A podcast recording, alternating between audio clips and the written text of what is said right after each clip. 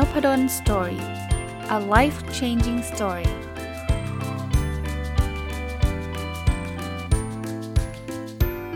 สดีครับยินดีต้อนรับเข้าสู่ Nopadon Story Podcast นะครับวันนี้จะมาต่อกับหนังสือเล่มที่ผมรีวิวไปเมื่อวานนี้นะครับเรื่องธรรมดาสามัญประจำบ้านของพี่ตุ้มหนุ่มเมืองจันทร์นะครับก็อย่างที่คุยเมื่อวานนะอ่านแล้วชอบนะครับแล้วก็เป็นเรื่องราวที่ที่น่าสนใจพร้อมกับข้อคิดต่างๆนะครับก็จะเอา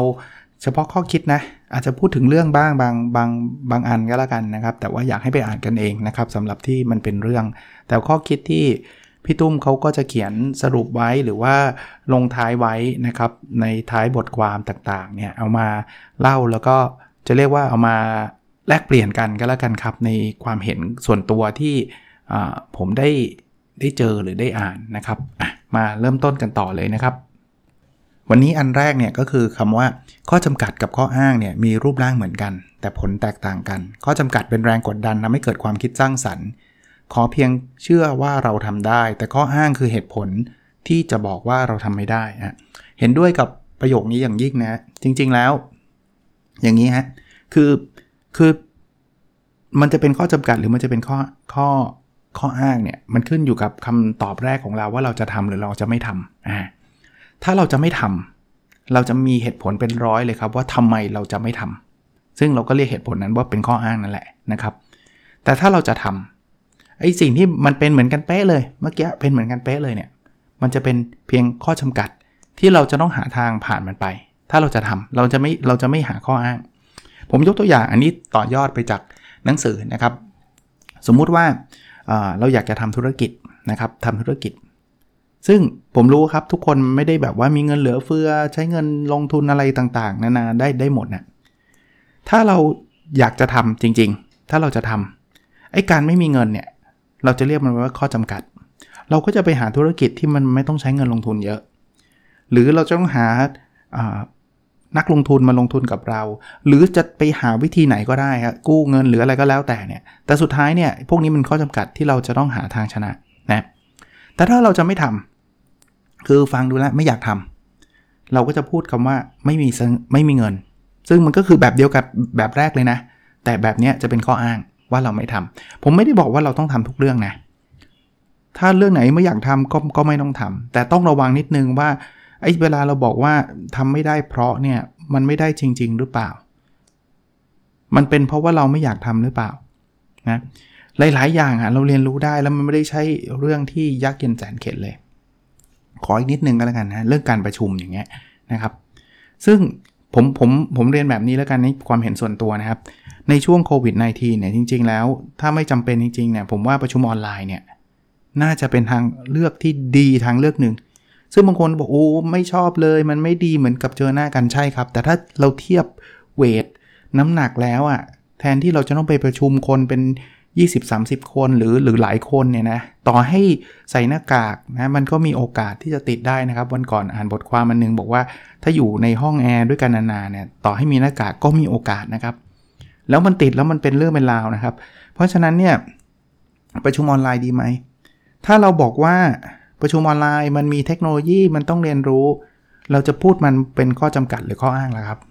ถ้าเป็นข้อจำกัดผมว่าการเรียนรู้เนี่ยผมไม่ได้บอกว่าทุกคนมันจะเรียนรู้ได้เร็วปุ๊บเลยแต่มันไม่ยากเกินความสามารถแน่นอนครับคือไอ้ไอ้คนที่ทำ Zoom ทำ Microsoft Teams ทำอะไรแบบนี้มันทำให้แบบคนทั่วไปใช้ได้อยู่แล้วครับเพียงแต่ว่าเราต้องต้องพยายามนิดนึงอ่ะถ้าถ้าเราพยายามเนี่ยผมคิดว่าไม่เกินความสามารถของทุกท่านนะแต่ถ้ามันเป็นข้ออ้างก็บอกว่าโอ๊ยมันไม่ดีหรอกมันเทียบกับเจอหน้ากันไม่ได้หรือนู่นนี่นั่นหรือว่าเราใช้ไม่เป็นเอางี้ส่วนตัวผมเนี่ยแต่ก่อนผมเป็นคนติดใช้ Zoom ตลอดเลยนะใช้ Zoom จนจนเรียกว่าคล่องระดับนึงเลยแหละวันนึงมีคนบอกว่าเอ้ยลองใช้ Microsoft Teams ใหม่ๆนะใช้สอนหนังสือนะใหม่ๆผมก็บอกว่าอุ๊ยไม่เอาหรอกมันไม่ดีมันวุ่นวายมันอะไรมันไม่ใช่อะไรหรอกมันคือข้ออ้างเพราะผมขี้เกียจเรียนรู้ใหม่แต่ว่าเทอมนี้ใช้ Microsoft Teams เฮ้ยมันก็มีหลายฟังก์ชันที่มันก็ดีไม่แพ้ Zoom หรือมากกว่า Zoom ด้วยในในบางเรื่องเนาะผมกำลังกลับมาเนี่ยคือข้อจำกัดกับข้ออ้างเนี่ยมันมีรูปร่างเหมือนกันอย่างที่พี่ตุ้มเขียนนะครับแต่ข้อจำกัดมันทำให้เราเกิดความคิดสร้างสรรค์จะทำอะไรให้มันผ่านไปตรงนั้นนะข้ออ้างก็คือ ตัวที่ทำให้เราสบายใจว่าเราไม่ได้ทำเพราะเพราะเพราะสิ่งเหล่านี้นะครับอ่ะอันนี้ก็เป็นบทเรียนแรกสำหรับวันนี้นะครับอ่ะมาบทเรียนถัดไปครับเขาบอกว่าพี่ตุ้มบอกว่าโลกวันนี้เป็นโลกของการทำงานเป็นทีมเราไม่ได้ต้องการคนที่เก่งที่สุดแต่เราต้องการคนเก่งที่นิสัยดีสังเกตนะเราไม่ได้เทียบว่าระหว่างเก่งกับนิสัยดีอันไหนไม่ใช่นะเราต้องการทั้งคู่แต่ไม่ต้องเก่งที่สุดก็ได้คือในใน ideal case ในโลกแห่งอุดมคติคือเก่งที่สุดและนิสัยดีที่สุดซึ่งมันหาไม่ได้เรามีคนเดียวในโลกมั้งเผลอๆอาจจะไม่มีเลยด้วยซ้ำเพราะว่าที่สุดทั้งสองอย่างเนี่ยมันมันหายากมากนะคือคุณไม่ต้องที่สุดหรอกแต่คุณเก่งแล้วคุณมีนิสัยดีไม่ได้แปลว่าเก่งแล้วต้องนิสัยไม่ดีนิสัยดีต้องไม่เก่งไม่ใช่เอาทั้งคู่แต่เก่งพอประมาณพอเฮ้ยผมชอบคำนี้เพราะบางทีเนี่ยเราไปไปเอียงไปด้านใดด้านหนึ่งแล้วก็บอกว่าเฮ้ยเราต้องการคนเก่งสุดๆเลยนะเป็นเบอร์หนึ่งแต่นิสัยไม่ได้เรื่องเนี่ยก็ไม่ได้นึกถึงหนังสือ Netflix อะครับที่เคยเอามาเล่าแล้วในใน Nopadon Story Podcast เนี่ยเขาบอกว่ามันต้องมาทั้งคู่นะทั้งเก่งและดีนะถ้าเกิดคุณมาอันใดอันหนึ่งเนี่ยเขาก็ไม่เอาไว้นะครับสำหรับการบริหารจัดการองค์กรนะครับอ่ะอันถัดไปครับใส่ใจในงานใส่ความเป็นมนุษย์ในแชทบอทคือพี่อันนี้ผมจำได้พี่ตุ้มเขาเขียนเรื่องการสั่งหนังสือในแชทบอทเป็นระบบการสั่งหนังสือที่ดีมากนะซึ่งเขาก็มีผู้ช่วยเป็นคนเนี่ยผู้ช่วยเป็นคนเนี่ยแต่ปรากฏว่าคนเนี่ยคือพี่ตุ้มเขาเขียนว่าเป็นเป็นเป็นบอทนะเป็นคือเขียนคำขำอะเขียนว่าติดต่อคนนี้ได้เป็นเป็นบอทของไอ้ Facebook Inbox อ่ะนะแต่คนนี้เขาจะแบบใส่ใจในการทำงานนะครับเขาจะคอยตอบคำถามเขาจะเช็คอะไรให้ทุกอย่างเลยจนบางคนคิดว่าเป็นบอทจริงๆแต่มันฉลาดมากคิดว่าแบบนั้นนะจริงๆเนื้อหามันมีอยู่สอง สองบทเรียนสำหรับผมเนี่ยคือใส่ใจในงานเนี่ยเป็นเรื่องที่สำคัญนะรายละเอียดเล็กๆน้อยๆเนี่ยกี่ครั้งแล้วครับที่เราบางทีพยายามจะสั่งอะไรสักอย่างแต่ว่าถามไปแล้วก็ไม่ตอบถามไปก็ไม่สนใจมีเยอะแยะเลยนะครับแล้วถ้าเกิดเรามีคนที่คอยช่วยตอบช่วยอะไรหลายๆอย่างไม่ว่าจะเป็นคอมพิวเตอร์ไม่ว่าจะเป็นบอทบอทก็คือโรบอทเนี่ยนะครับเป็นหุ่นยนต์ไม่ว่าจะเป็นคนเนี่ยมันจะช่วยได้เยอะเลยแล้วก็ใส่ความเป็นมนุษย์คือบางทีเนี่ยแชทบอทมันมันมันดีครับมันไม่ต้องใช้คนแต่ณพศนี้นะสองพันยี่สิบเอ็ดนะครับสองพันห้าร้อยหกสิบสี่เนี่ยเรายังชอบคุยกับคนมากกว่าคุยกับเครื่องอ่ะคุยกับหุ่นยนต์น่ะนะครับคนเนี่ยเขาถามตอบรู้เรื่องนะบางทีหุ่นยนต์มันก็ยังไม่ล้ำสมัยมากนักนะครับถามตอบก็พอจะเดาได้แหละว่านี่คำตอบมาตรฐานขอขอบคุณคุณลูกค้าที่ให้ความสนใจอะไรเงี้ยมันก็เพลินๆแหละแต่ว่าบางทีคำถามสเปซิฟิกมากๆเนี่ยเขาก็ตอบไม่ได้นะครับก็ก็เป็นบทเรียนโดยเฉพาะอย่างยิ่งใครที่ทำธุรกิจที่มันเป็นออนไลน์นะเป็นอีคอมเมิร์ซเป็นอะไรแบบนี้กระบวนการพวกนี้สำคัญมากนะครับความรวดเร็วความถูกต้องความเอาใจใส่นะมาถึงบทเรียนอันถัดไปครับอารมณ์ขันทำให้เรื่องธรรมดากลายเป็นเรื่องสนุกทำให้ขอทานหัวเราะเสียงดังกว่ามหาเศรษฐีอันนี้เป็นบทเรียนที่ผมก็ชอบนะครับว่าโลกเราเดี๋ยวนี้นะเราอาจจะมาอยู่ในยุคที่แบบช่วงนี้ด้วยมั้งนะครับเป็นช่วงที่อ่านแต่ข่าวร้ายนะวันๆเนี่ยนั่งตามแต่จำนวนตัวเลขผู้ติดเชื้อตามแล้วก็รู้สึกแย่นะครับมีแต่ข่าวเรื่องแบบฉีดวัคซีนแล้วมีผลข้างเคียงมีอะไรมีแต่ความเครียดเศรษฐกิจไม่ดีต้องล็อกดาวน์เต็มไปหมดเลยบางทีเนี่ยสิ่งที่เป็นยาที่ช่วยทำให้จิตใจเราดีขึ้นคือเสียงหัวเราะลองถามตัวเองนะครับว่าครั้งสุดท้ายที่เราหัวเราะมาเต็มๆอ่ะตั้งแต่เมื่อไหร่นะครับอย่างที่พี่ตุ้มเขียนอารมณ์ขันทำให้เรื่องธรรมดากลายเป็นเรื่องสนุกทำให้ขอทานหัวเราะเสียงดังกว่ามหาเศรษฐีไม่ได้เกี่ยวกับเรื่องจะต้องมีเงินนะถึงจะถึงจะหัวเราะได้นะครับอ่ะมาดูอันถัดไปครับที่เป็นบทเรียนนะคือพี่ตุ้มเขียนไว้ว่าหัวใจคนมันเล็กยิ่งใหญ่มากไปเข้าไม่ได้ธรรมดาสามัญจึงเข้าได้อ่ะคืนนี้เนี่ยพี่ตุ้มเขียนบทความนี้เพื่อพูดถึงอนุสาวรีย์ของอาจารย์ป่วยอึ้งภากรกับอาจารย์ปรีดีพนมยงค์ที่สวนป่วยในมหาวิทยาลัยธรรมศาสตร์ศูนย์รังสิตนะพี่ตุ้มบอกว่าอนุสาวรีย์เนี่ยปกติเนี่ยเราจะเห็นแบบสูงเลยอยู่บนแบบแบบที่ที่คนเห็นเห็นชัดเจนอะนะครับนึกนึกถึงภาพอนุสาวรีย์ทั่วไปอะที่เราจะเห็นนะแต่ว่าอนุสาวรีย์เนี้ยจะจะไม่ไม่เหมือนกับที่อื่นตรงที่เป็นเหมือนท่านสองสองท่านเนี้ยนั่งอยู่ในเก้าอี้ยาวนะครับก็แล้วเป็นที่แบบนั่งแล้วมีที่ที่ว่าง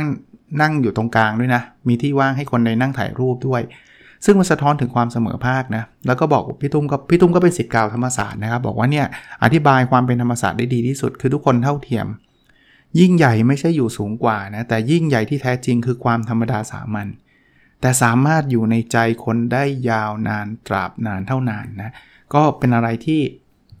สะท้อนให้เห็นนะว่าความยิ่งใหญ่ไม่ได้แปลว่าจะต้องสูงส่งจะต้องจะต้องอ่า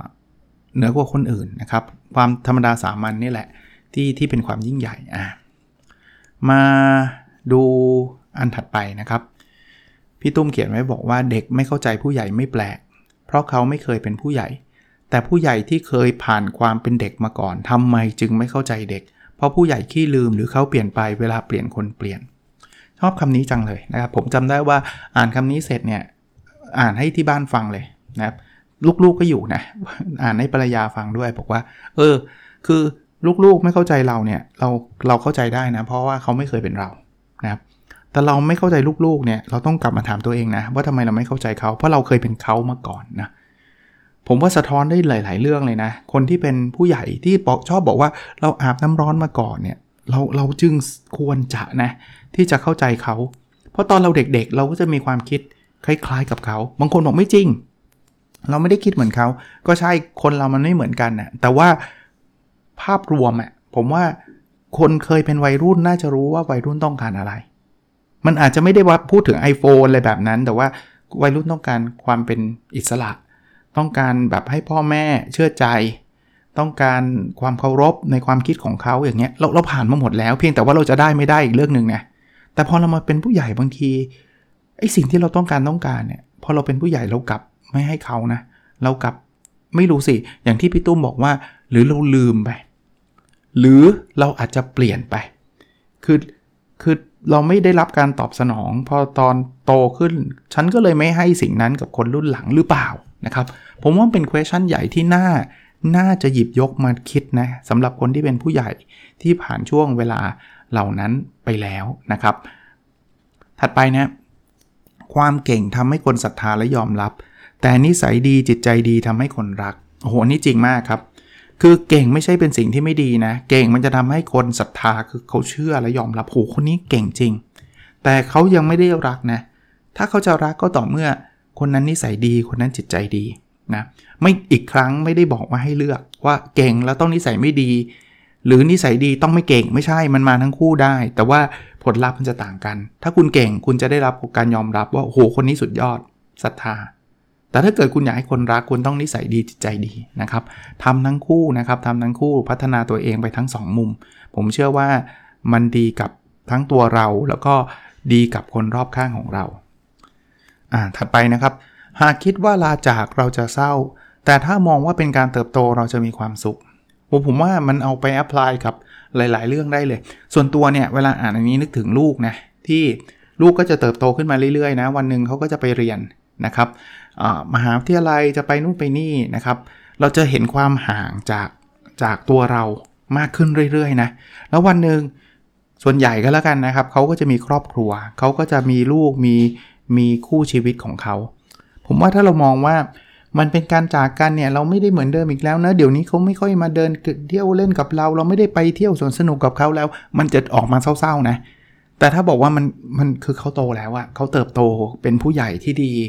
เราจะมีความสุขนะครับมองมองแบบนั้นละกันนะครับในในในหลากหลายเรื่องละกันท่านลองไปลิงก์กับเรื่องของที่ท่านเจออยู่ก็ได้ไม่ว่าจะเป็นเรื่องอะไรก็ตามก็ตามนะครับบางทีการที่เราไม่ได้อยู่ด้วยกันไม่ได้เป็นเฉพาะความเศร้าอย่างเดียวนะครับมันอาจจะเป็นเรื่องของการเติบโตก็ก็ได้นะครับหนังสือเล่มนี้ตอนตอนท้ายเล่มเนี่ยเป็นลูกสาวของพี่ตุ้มเขียนพูดถึงพี่ตุ้มนะก็อ่านแล้วผมรู้สึกว่าเออก็ประทับใจดีนะลูกก็ก็เขียนหนังสือได้ได้ดีเลยนะครับก็จะเรียกว่าลูกไม้หล่นไม่ไกลต้นก็ได้นะครับแล้วพี่ตุ้มก็เป็นคุณพ่อที่ดีนะฮะก็ก็บอกว่าตื่นเต้นที่จะมาต้องมานั่งอ่านงานที่ลูกสาวเขียนถึงคุณพ่อนะก็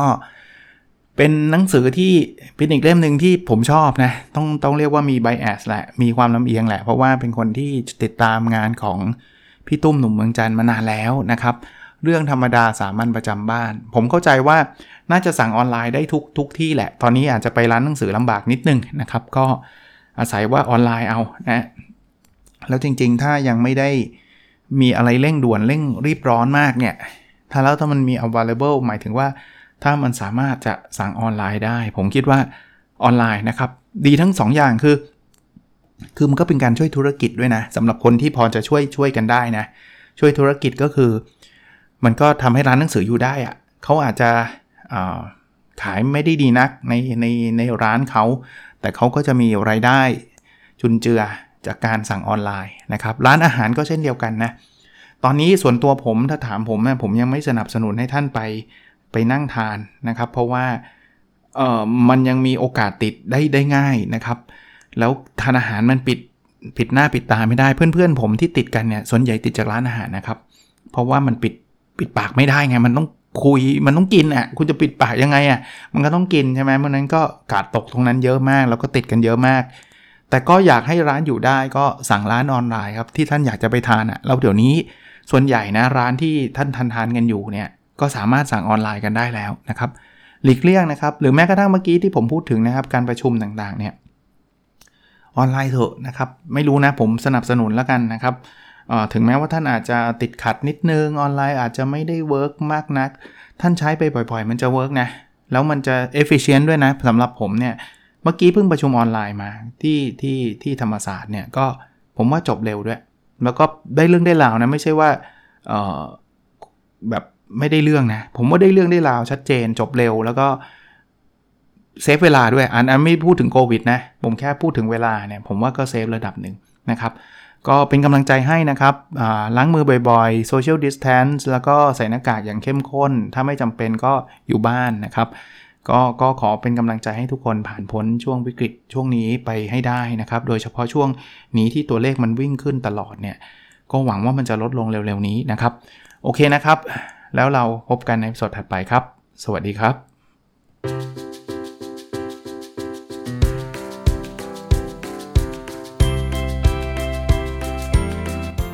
Nopadon Story,